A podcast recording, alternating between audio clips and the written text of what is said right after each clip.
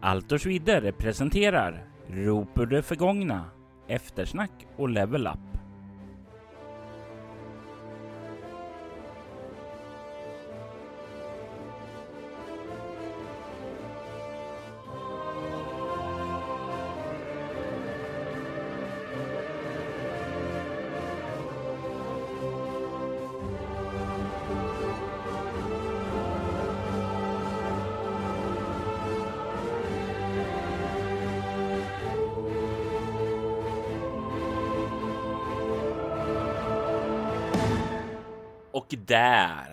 Så tonar tonerna ut av eh, äventyret Rop ur det förgångna.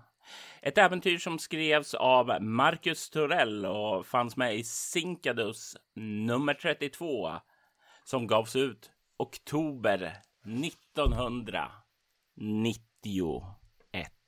Hey! Good Good year.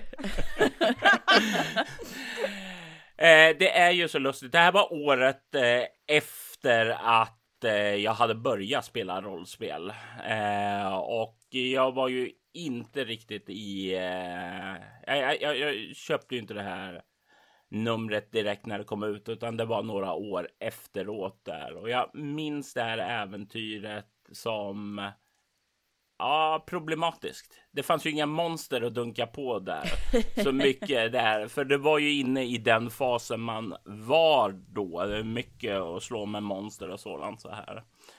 Men när jag började kolla runt efter andra äventyr och eh, spelleda i Berendien då för Lelas andra säsong där så dök den här upp. Och det var ju inte så mycket våld även om vi fick in en lite sådant där, eh, så var det ändå så där jag kände, ja men det här kan funka. Och eh, så här i efterhand så kändes som ändå det blev en rätt bra mix då. Vad tyckte ni två om äventyret? Vi kanske kan börja med Emelie. Eh, det, var, det var jättekul uh, att få spela och ha Lela um- umgås med någon som var i hennes ålder. Eftersom hon har väldigt mycket umgåtts med, med eh, liksom faderfigurer, äldre män. Eh, så det var väldigt kul att få se henne och uh, Rosalind lösa grejer själva också, vilket kanske var första gången för båda två. Uh, så det var kul. Det var läskigt, så, fast det har jag alltid ställt mig in på att spela med dig Robert. men, men it was great. It was great. Ja, ni fick ju med er en eh, fadersgestalt där direkt också, men eh, han försvann ju ut eh, direkt. Eh, Försvann. Inte, ja, Han fick inte vara med. utfasad. Eh, Anneli, du då? Vad, vad tyckte du om äventyret nu så här efteråt? Så jag tyckte det var kul också. Jätteroligt att få spela med er. Eh, jag tyckte också att, eller så här, jag visste inte riktigt vad jag skulle förvänta mig heller för att jag har ju bara spelat liksom svavelvinterkampanjen och har liksom egentligen ingen som helst kunskap om drakar och demoner utöver det. Så det var också sådär, vad, vad, hur ser världen ut här? Vad, alltså, ja. Så det var roligt att få liksom en annan bild av det också. Mm, och jag gillar att du säger bara eh, svavelvinterkampanjen som är Ja. typ det stora mastodontverket där också. I sju år har vi spelat det, men det är en annan historia.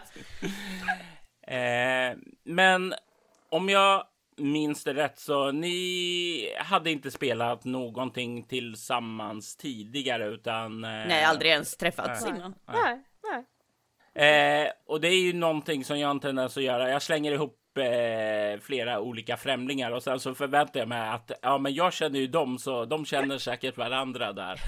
eh, och jag har börjat förstå att nej, så är inte riktigt fallet där, utan jag Nej. tar eh, fantastiska spelare och sen så tänker jag ja, men de kan gå bra ihop och tussar ihop dem. Eh, hur kände ni att det gick? Eh, var det nervös? Var det lugnt? Eh, hur tyckte ni det gick i efterhand? Alltså, jag är alltid nervös när jag träffar eh, andra rollspelare och så här, nya människor. Ja. Social anxiety! men, eh, men det var väldigt, eh, väldigt kul och sen så eh, jag har spelat med Robert en del så jag vet ju att de du spelar med är väldigt bra människor. eh, och att det är väldigt bra rollspelare. Och så, så var ju du också Anneli, väldigt bra oh, thank you. eh, så att jag, hade, jag var nervös mest, mest för att jag bara nya människor, hej! Ja men det var nog samma här, det var också lite sådär, jaha okej vem är det här nu då och hur kommer det gå? Men det är ju lite som, alltså jag, jag tänker nog lite som det är ändå Robert, att så länge det är någon med som man känner så blir det mycket lättare också. Skulle det varit liksom att ingen kände någon så hade det såklart blivit lite stelare och lite konstigare och hur, hur interagerar man och sådär. Men eftersom att du blir som någon slags nav eller vad man ska säga så blir det inte så mycket att oroa sig för. Och sen också att man faktiskt gör någonting liksom kreativt tillsammans. Det är inte bara att man ska sitta och köta heller. Vilket Nej. inte hade varit så svårt heller, men jag menar det, det blir ju ändå skillnad med tanke på att vi sitter en kvart innan varje inspelning och bara sitter och snackar skit och så ja, exakt. och bara Men det är också någonting, det är skönt att ha den där kvarten innan också så att man liksom bara slappnar av lite och sådant. För jag är ju lite grann, jag får ju erkänna som er också, jag är alltid nervös eh, vid eh, när man spelar med någon eh, för första gången då. Mm. Det vet ju jag. Jag har varit nervös eh, första gången jag spelade med er båda då. Eh, även om det var ett tag sedan nu så just nu så är jag ju jättebekväm med er båda då. Alltså första gången jag spelade med Robert så låg jag typ på golvet i en stund och bara så försökte mig så innan och bara så här It's gonna be fine! You're gonna be fine! Bara för att jag var så nervös. Uh, men, Nej jag var, jag var nog yeah. inte så nervös då men det var ju för att du kom ju till oss liksom. Mm. mm. För 100 år sedan ungefär. Ja, jo, men det känns som det. Och då var jag skitnervös. Den enda jag kände då var ju Axel och jag hade ju ja. aldrig spelat honom, bara snackat med honom tidigare och sådant där. Mm. Så det var intressant då. Eh, så jag kan absolut eh, sympatisera med det. Mm. Om ni ska ta och tänka tillbaka nu över äventyret.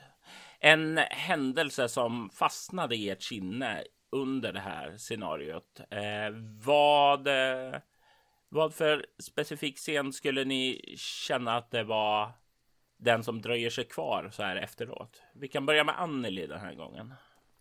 Så det första jag kom att tänka på var ju när vi skulle slåss mot de här gastarna och man tittar på sitt rollformulär och bara jag kan ingenting om något! jag kan inte göra någonting! Jag har inga vapen, jag har ingen magi, jag kan ingenting. Det var det första jag kom att tänka på.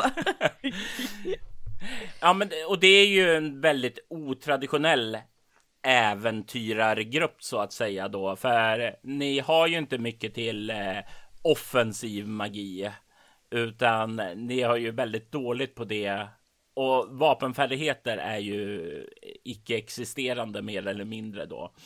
Så det är ju definitivt, ni är en försvarslös grupp. Ni är ju ja, ungdomar mm. i en eh, hård hemsk värld. Så det är ju inte möjligt att tackla problem på eh, sådana ja, på sådana sätt som till exempel rollpersonerna Ogmund eller Kasim gör i andra delar av Altors vidder, utan det blir ju mycket, mycket springande, mycket, mycket gömma sig.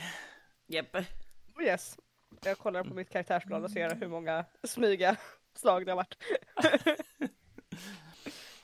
ja, det blir ju som så att man samlar på sig lite erfarenheter om man lyckas i alla fall där. Eh, du då, Emelie? Uh, jag har, alltså det första är ju, som jag kommer att tänka på direkt är ju eh, när vi ska åka, vi möter ett spöke som bara Låt mig ta er bak i tiden och man bara jaha, okej! Okay. och hela den diskussionen och sen den scenen, för den tyckte jag var väldigt roligt. Mm. Uh, att övertala att no no, we are totally servants of her dad! Eh, så mm. det tror jag var det roligaste eh, för mig i alla fall. Mm. Om, om man kollar till eh, era karaktärer så kan man ju inte säga att de är helt balanserade heller. Eh, det är ju som så att Lela har ju mycket mer magic skills då. Mm. Eh, till skillnad från eh, Annelies karaktär som ja, hon är, hon är ju per definition ett misslyckande för sin mamma. Eh, ja. Mamma ser ju ner på henne för att hon inte har varit så duktig där. Alltså eh, min, min högsta stat, förlåt, min högsta stat är lyssna och den har jag 14. Det är liksom min högsta. Men det som jag, alltså jag gillar ändå hur hårt jag gick in för att typ bluffa och yeah. övertala. Alltså jag har två i bluffa och sex i övertala. det blev liksom något sätt, ja men nu kör vi. Yeah. Jag har också fått svinmånga erfarenhetspoäng i båda dem för att jag typ har lyckats flera gånger. Slått en etta och sånt, sjukt. Jag, jag tror det började det där med att ni skulle hämta ett paket på ett yep. eh, värdshus där och du går in där tokbluffar och sen så eh, har jag för mig, jag säger att slå bluffa och du bara oj. Eh, och sen slår, slår du och sen så får du perfekt då. Eh, det var liksom, det satte gränsen där direkt. Nu tänker jag på den gången du rullade, var det tre stycken ettor på en, ja, ja, en session och vi satt där och bara What? that was great. Mm. Men det var inte så att ni uppfattade att det var en väldigt stor obalans så där att det blev eh, obekvämt att spela där. För det är alltid någonting som där man funderar på med eh, maktbalanser runt spelbord och sådant. Alltså jag tyckte bara det var rimligt. Liksom Lela har mer erfarenhet och är därför bättre på saker. Mm. Det, det, blir ju oftast vad man gör det till som spelare också tänker jag. Med makt och så vidare. Ja. Det har varit en grej kanske om jag hade inte varit Lela utan kanske en lite mindre snäll karaktär. Kanske mm. som hade varit så Men uh, jag, jag, tyckte, jag tyckte att det var fine. Uh, sen sitter jag ju här i så här, uh, maktposition och bara säger I, I was fine! I, was, I had a great time! I had so much magic! men uh, alltså jag kände, jag, man kände väl lite att det var lite obalans men som sagt som du sa att det var ju rimligt för att så här, ja, yeah, Lella har också a reason for being so strong. Att ja, men exakt. En, ja, en enhörningssjäl i sig, typ. Okej, okay, inte en enhörningssjäl, men she's, she's strong. För det tyckte jag var väldigt spännande eh, just eh, det var ju så många bitar som blev väldigt random för mig men som jag förstår inte var det för dig typ när du jag kommer inte ihåg exakt vad som hände men eh, det var typ när du låg och sov så hände det någonting och Robert gav massa små hintar liksom under äventyret om så weird stuff och du sitter så här åh, jag fattar ingenting. bara that's weird. ja exakt, för att jag inte har någon koll på liksom karaktären. That's suspicious. Och det är ju lite grann så som jag tänker också att man försöker, alltså världen ska kännas levande, att man ska mm. komma in där och känna att okej, okay, det har hänt någonting här innan och det kommer att hända någonting efter att vi är borta här, att man känner att det är inte som om världen står på paus till dess att du kommer in i dess fra frame då så att mm. säga, uh, utan det pågår saker här hela tiden då. Mm. Uh, jag försökte ju också få in lite grann där och plantera lite frön från din sida också. Det här din mamma och mm.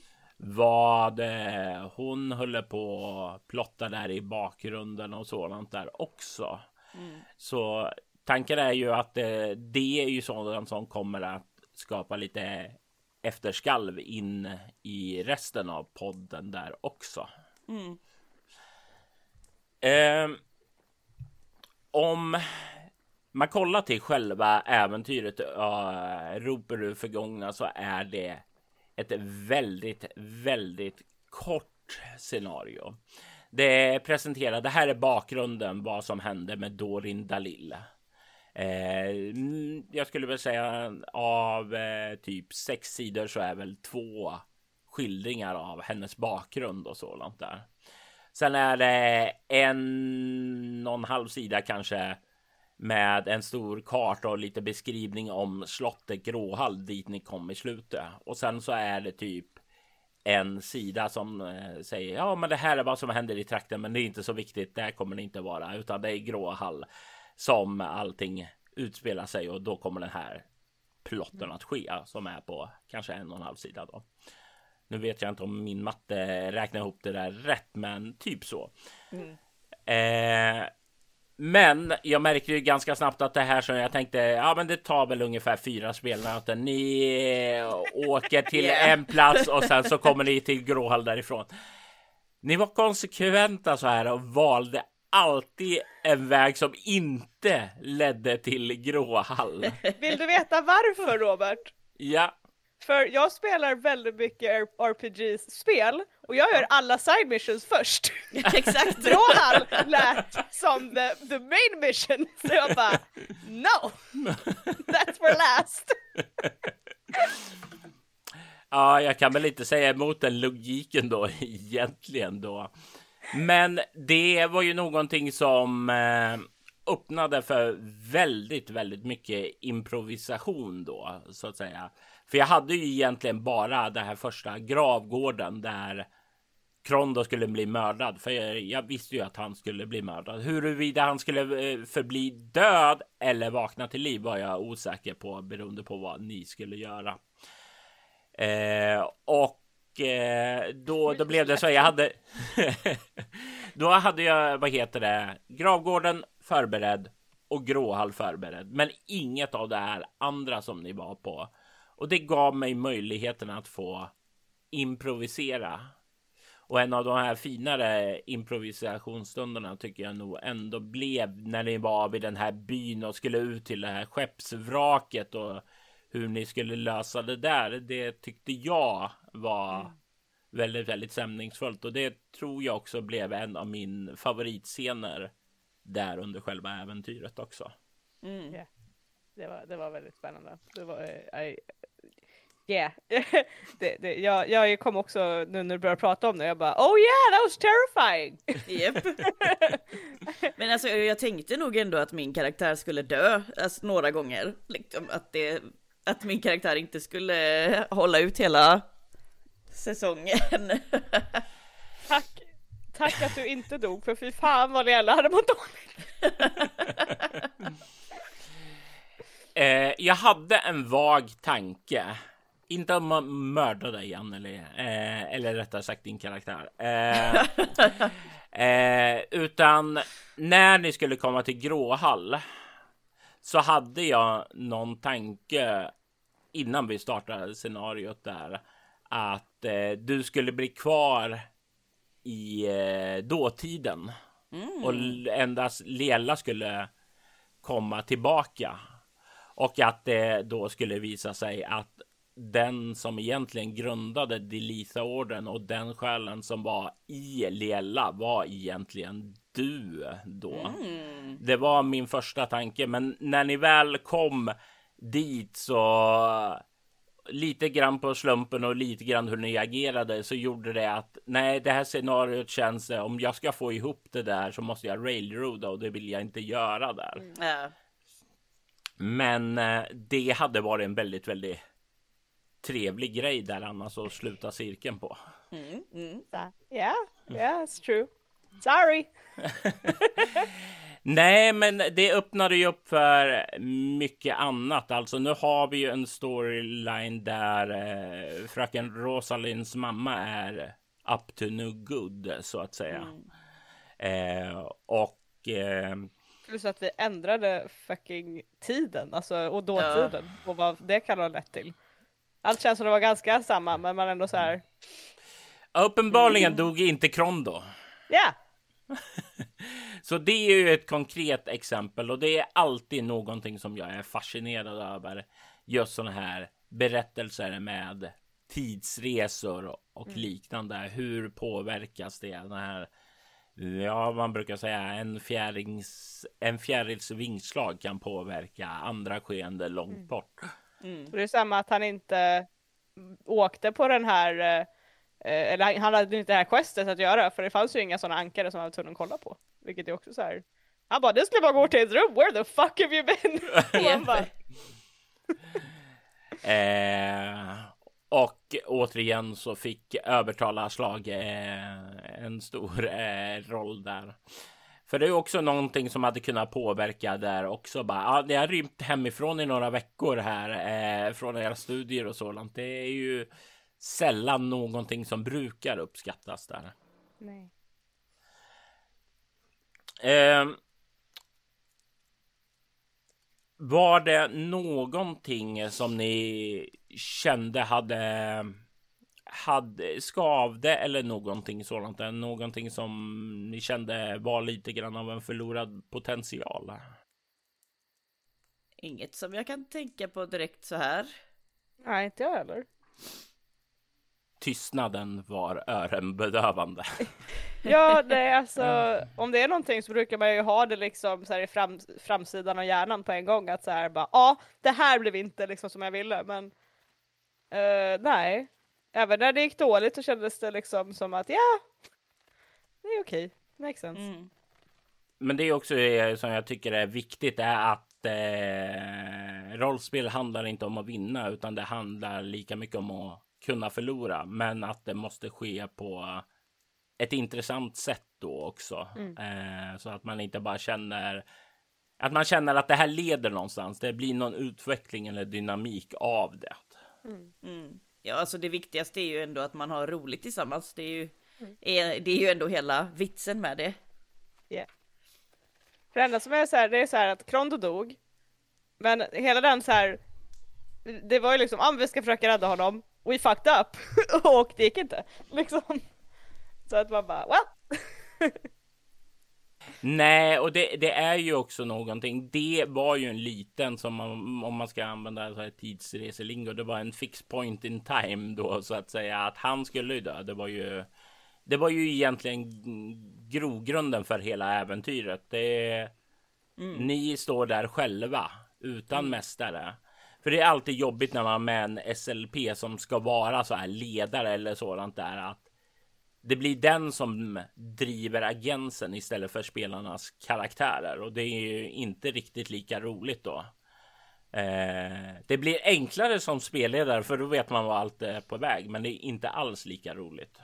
Mm.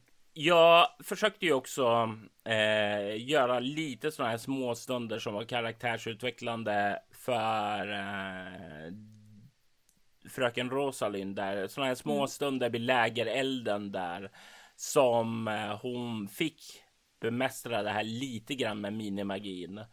Eh, för att det skulle kännas lite grann som en... Eh, ja, alltså någonting som eh, avancerade karaktärsförmågan där. Mm.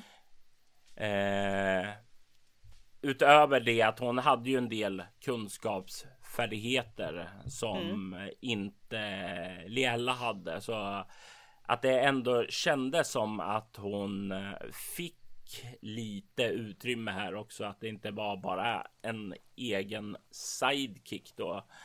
Eh, tycker du det kändes som om du fick din egen roll här i övergripande berättelsen, Anneli? Ja, det tycker jag verkligen. Eh, och jag ser ju det som Alltså det finns ju ändå potential för fröken Rosalind att komma in och gästspela eller liksom Det finns ju ändå en karaktär som är någonting och hade man bara känt sig som en sidekick så hade jag Då hade jag nog inte känt så Utan då hade mm. det nog varit så här, ah, ja nu har jag Nu har jag gjort det här eller vad man ska säga Så att, eh, nej men jag har absolut inte haft några Någon känsla av att vara någon slags B Sida Vad bra, för det var aldrig min mening där. Eh, och eh, som du var inne på, nu har vi ju jag och Liella varit jättelyckliga att ha dig här under hela den här säsongen då. Och vi kommer, du har, är ju en väldigt, väldigt upptagen kvinna där, så ja. du har ju din egen podd också där, så eh, vi kommer inte höra dig lika mycket i säsong tre då. Eh, men vi har satt upp det som så att du kommer i alla fall kunna komma tillbaka och gästspela mer här under Altors Bidders fortsatta eh, säsonger. Mm. Det har varit jättetrevligt att få ha haft dig här, Anneli. Tack detsamma, ska mm. sägas. great. Och eh, nu under kommande säsong tre så kommer därför Liella få lida lite i ensamhet då.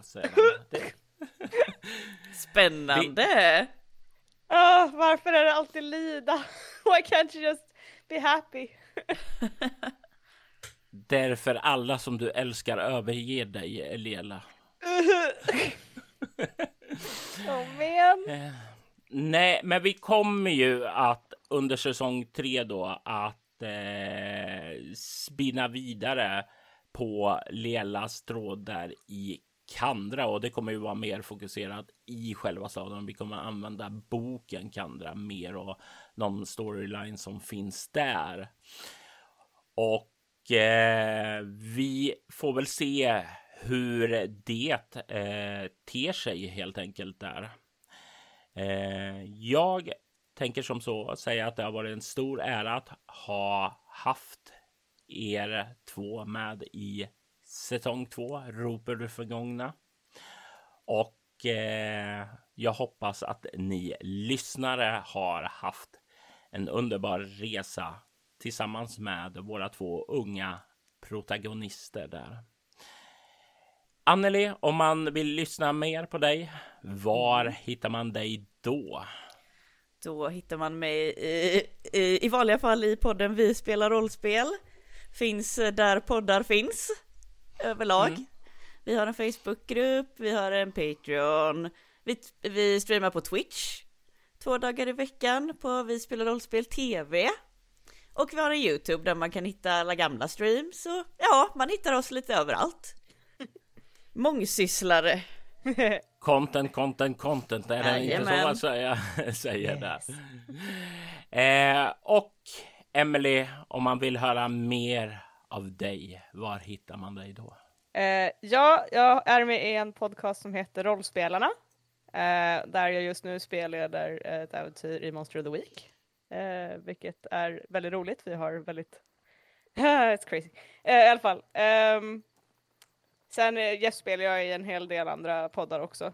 Eh, så att jag på, på att säga, jag, ja, jag dyker upp i, i de poddar som vill låta mig få vara med. um, sen vet jag inte, det här är ganska så här self-serving, men jag finns på TikTok. jag gör nice. lite D&D content eh, under drotten drotsen om man gillar D&D och TikToks. I don't know. Eh, men ja, främst i eh, rollspelspodden eh, Rollspelarna. Jag tycker ni alla ska ta och lyssna på eh, vad två fantastiska spelare som ni har följt hittills i säsongen. Och tills vi hörs nästa gång. Tack och adjö.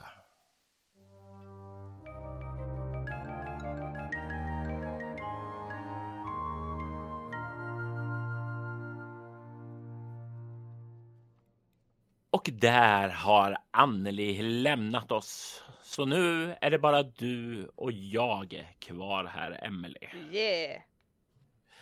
Kan du gissa vad vi ska göra nu? Vi ska levla. Precis där och du har gjort en level up tidigare så du kanske lite anar vad som kommer. Det kommer siffror nu, Emelie. Oh, matematik, min favorit. eh, men innan vi kommer dit så ska vi kolla lite tillbaka över säsongen i sig. För du brukar ju få en del erfarenhetspoäng efter att du har klarat ett äventyr. Ja. Och det första är då att du får eh, för att framgångsrik ha utfört ett uppdrag. Och ert uppdrag under den här säsongen var ju att eh, undersöka vad som hände där. Yes. Hur eh, framgångsrikt tyckte du det gick? Ja, vi lyckades ju. Vi hittade ju eh, spöket och vi lyckades fundera ut vad det var som var problemet. Eh, och hjälpte henne så jag tycker det var jätteframgångsrikt. Jag, jag sitter här nu och försöker i mitt huvud på något sätt rationalisera varför jag inte ska ge dig full pott för det här. Väl, vår lärare Eh. dog ju, I guess. Men gjorde han? Gjorde han verkligen han lever ju nu. Ja, Så precis. Och det var ju inte ert misslyckande i sig, utan det var ju en plot point där att han skulle dö där. Så jag kan ju inte direkt säga att ni eh, misslyckades på det sättet heller. Nej, nej, nej. Så jag tänker faktiskt ge dig fyra poäng och sätta ut då var som helst på det. Hell yes. Eh, om vi kollar på nästa. Utfört en osedvanligt svår handling. Vad var det svåraste handlingen som du utförde under scenariots gång? Svåraste handlingen. Men det, måste väl varit att, att övertala eh, Åh gud, nu glömmer jag hennes namn hela tiden. Precis så när vi spelade. Eh, Dorin Dahlin. Dorin Dalils pappa att, vad heter det, inte döda henne. Det kände jag var ganska, det nog det svåraste vi gjorde. Ja, och det är ju inte någonting som eh, scenariot förutsätter heller Nej. egentligen, eh, utan det är ju egentligen ganska enkelt att ni ska använda era svärd och slå ner honom. Men eh, Well, det. jag har en dolk! ja, det, du kan få definitivt en poäng på, för det. Och eh, den sista är ju gott rollspelande. Och det är ju någonting som jag har en fantastisk tur när jag spelar med så många fantastiska spelare som er då. Eh, så jag tänker ge dig tre poäng för det. Yay. Enda skälet till att jag inte ger full pott är för att eh, lämna utrymme för förbättringar. Jag grät inte en enda gång faktiskt under den här inspelningen. Så att, Ja, det är skönt att höra att jag inte fått gråta under hela säsongen då. Eh, jag tänkte om det här, för rollspel, you know. Ja. Yes. Eh, men det innebär att du nu har fått ett antal erfarenhetspoäng som du kan spendera som du vill. Nio stycken. Yes. Och eh, vi kan väl börja som så att vi kollar in dina primära färdigheter. De är längst till vänster. Bluffa och så vidare. Jajamensan där. För de är lite billigare att höja. Och om vi går uppifrån spalten och kollar i varje färdighet du har fått erfarenhetspoäng i. Vad är den första? Bluffa har jag fått en erfarenhetspoäng i. Och du har Åtta. hur? Det innebär att det kommer kosta två för dig att höja den. Eh, och då kan du ju använda en av de här två eller en, en av de här bonuserfarenhetspoängen du har fått. Jag tror faktiskt jag gör det. Eh, för bluffa är, är viktigt har jag lärt mig av, av Rosalind. Som bluffexperten Rosalind har visat i Uh, de är nya där istället nu. Ja, vad nice. Mm. Eh, så då är vi bort den där. Eh, sen har jag finna dolda ting. Uh, vilket jag har fått sex stycken erfarenhetspoäng i. Och vad har du i finna dollar till? Elva. Det kostar fyra erfarenhetspoäng att höja det till 12. Men då har jag kvar de där två andra. Jajamensan. Yes. Då gör vi så. Teoretiskt sett så skulle du kunna lägga två bonuserf på dem senan för att höja det, men eh, vi kan spara dem tills Eh, sen göm... nästa. Jag sa i, i, i vad heter det, vårt eftersnack att så här, åh men gömma sig, där har jag ju fått massa, jag var två i gömma mig, jag antar att jag har misslyckats jävligt mycket på alla gömma mig slag istället.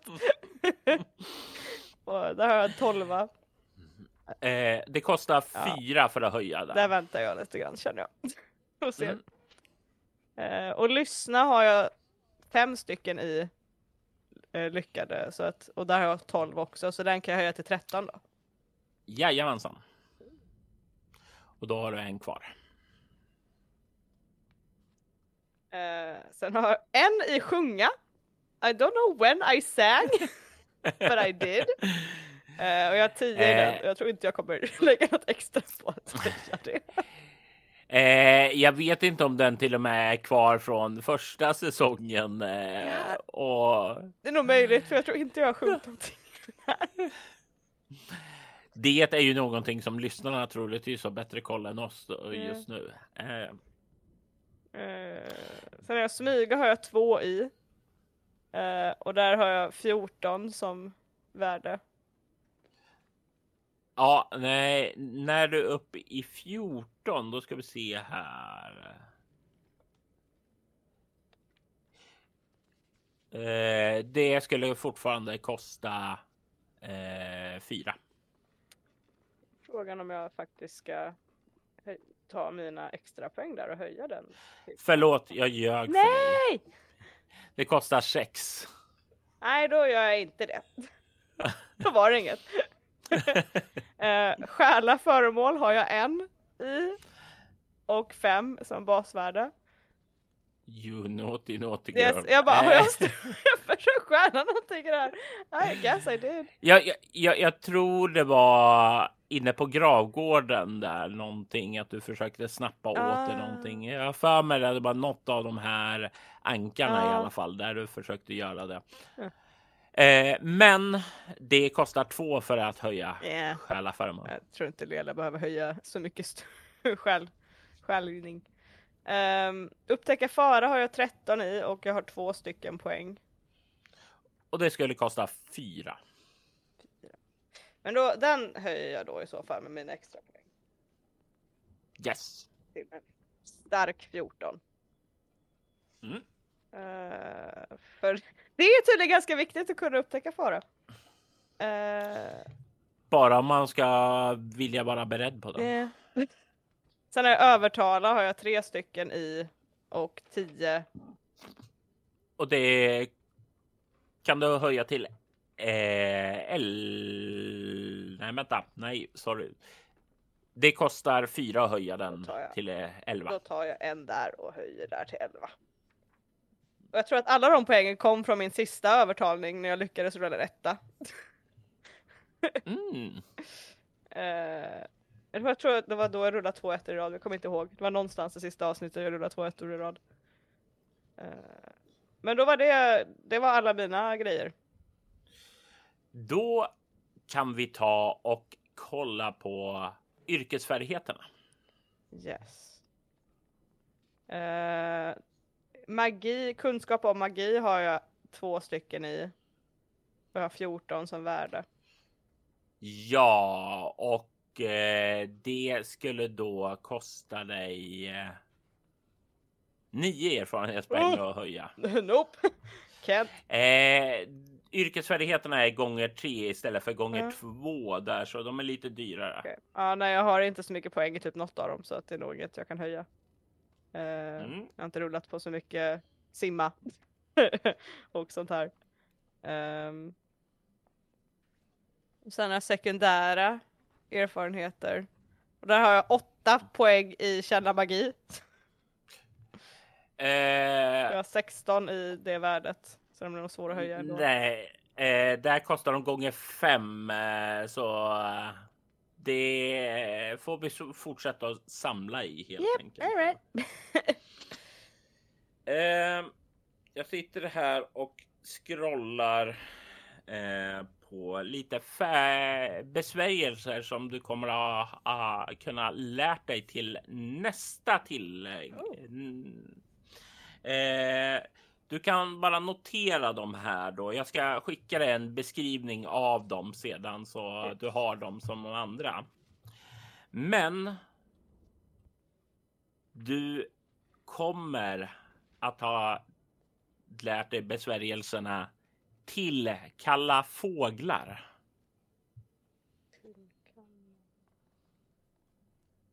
Fåglar, ja. Vad har du i animism? Eh, 16. Du kommer att ha 14 i mm. den. Herbs. Du kommer även ha lärt dig besvärjelsen tala med fåglar.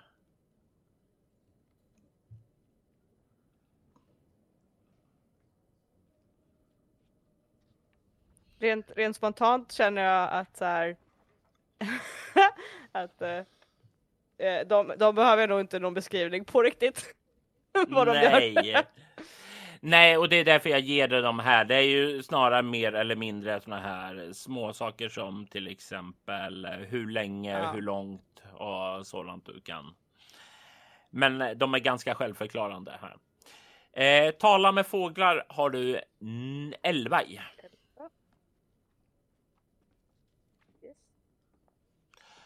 Och sedan så har du den sista besvärjelsen.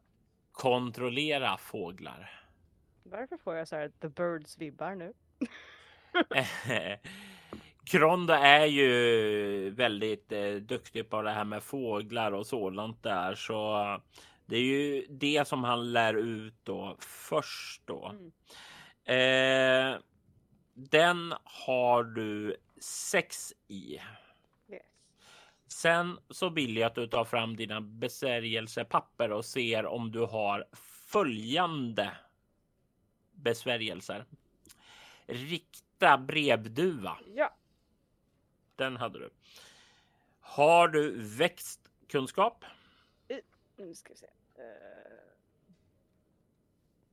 Da, da, da. Wait, jag kan ju bara kolla på mitt papper. Smart ämne. Eh, ja. Har du besvärjelsen öka? Ja, nej. Då kan du notera det också. Ja. Och den har du då 10 i. Ja. Öka är en besvärjelse som gör att du när du kastar den eh, så för varje effektgrad du lägger så ökar du sty, fys, sto, karr eller smidighet med lika många som du gör effektgrad i. Och det påverkar också färdigheterna som är baserade på grundegenskaperna. Det låter så bekant, men jag är så här. Det måste vara något annat jag tänker på. Som har något liknande. Mm. Eh, Mm. jag har den inte i mina papper. Men- Minska har jag, that's why. Ja. Minska är motsvarigheten. Yeah. Jajamensan. eh, har du besvärjelsen repväxt? Nej. Repväxt kan du skriva upp då. Kort och gott. Eh, du kan eh, förlänga ett rep utan att det blir tunnare eller svagare. Ooh. För varje effektgrad du lägger så blir den 10 meter längre. Det är mycket rep. Jajamensan. Och den har du nio i. Jo, ja. Eh, och eh, väderförutsägelse. ja. Kroppsvärme. Nej.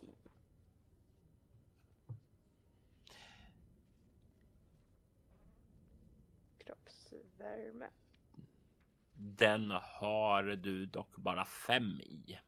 Japp.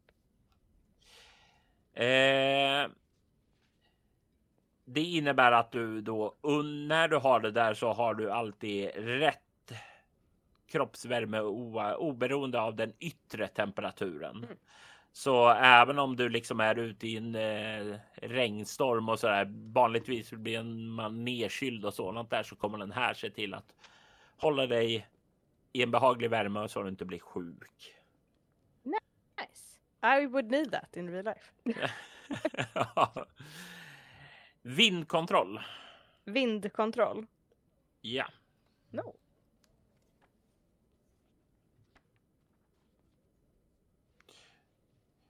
I am the last airbender. eh, det gör att du kan påverka och kontrollera vinden omkring dig. Eh, för, förändringen är maximalt lika med effektgraden meter per sekund och vindriktningen kan vridas i åttondels ett åttondels varv i och från och med nordväst. Eller till exempel från nord till nordväst Mm. per effektgrad. Då. Mm. Så helt enkelt, du får möjligheten att påverka där. Och då ska vi se. Jag ska ge dig en Vad hade jag för siffra i min kontroll?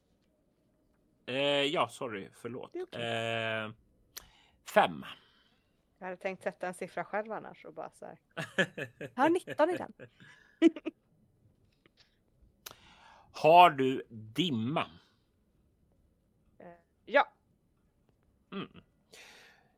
I sånt fall så var det den sista. Jag tänker ge dig möjligheten att eh, höja en besvärjelse med eh, som du har FV 6 eller lägre med två steg. Eller så kan du höja tre stycken sådana med ett steg. Eh, men Då höjer jag kontrollera fåglar med två steg. Ja, I like birds. Det gör Krondo också, så det kommer bra överens. Yeah. eh, Eh, Jag Mm. kom på att jag har ju de där fem poängen kvar. Jag mm, tänkte jag kan spendera dem i alla fall. Eh, Mm. För uh, finna dolda ting var det fyra om man hade 12 i det, eller hur? Ja, Yes, då höjer jag den till 13. Med, jag hade två kvar på den så att jag kunde gärna spendera den. Och så har jag eh, om man höjer från 13 till 14 är det också fyra fortfarande? Eller var det fem då? ja, 13 till 14 är fortfarande fyra. Då kör jag lyssna till 14. Och då har jag spenderat alla mina poäng.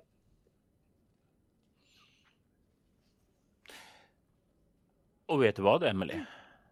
Då är vi klara med level upen för den här gången och det innebär att du är redo för säsong tre av Altors vidder, nämligen berättelsen om Kandra. It's gonna be exciting. Yes, och det hoppas vi att ni lyssnare också kommer tänka. Tycka menar jag, inte tacka. eh, ett eh, stort tack till alla er som har lyssnat eh, och ett stort tack till dig igen, Emelie. Tack själv. It's been great. I detta avsnitt hör vi Robert Jonsson tala med Emily Drotz och Anneli Thunberg om deras äventyr i Sinkadus-äventyret Rop ur det förgångna. Vi får även höra Emily levla upp Lela. Rop ur det förgångna är ett äventyr som skrevs av Marcus Torell Björkäng till tidningen Sinkadus. Den publicerades i nummer 32 och gavs ut 1991. Altor Schwidders temamusik gjordes av Andreas Lundström. Övrig musik gjordes av Tabletop Audio samt copyright-fri musik. Länkar till dem finns i avsnittets inlägg. Söker du efter fler poddar i liknande stil som Allt och vidder rekommenderar vi Soloäventyret där vi spelar skräck och science fiction och Valerie Chronicles där vi följer en nybliven vampyr i en värld av mörker. Du hittar mer information om båda poddarna på bortom.nu. Du kan följa oss på Instagram och Facebook som Altersvidder eller Spela Bortom. Det går även bra att mejla oss på info bortom.nu. Vill du stödja Roberts fortsatta kreativa skapande kan du göra det på patreon.com snedstreck Robert Jonsson. Jag är Robert Jonsson. Tack för att du har lyssnat. Vi vill ta tillfället i akt att tacka, hylla och hedra våra Patreon-backare. Daniel Pettersson, Morgan Kullberg, Daniel Lantz och Ty Nilsson. Ert stöd är djupt uppskattat. Tack!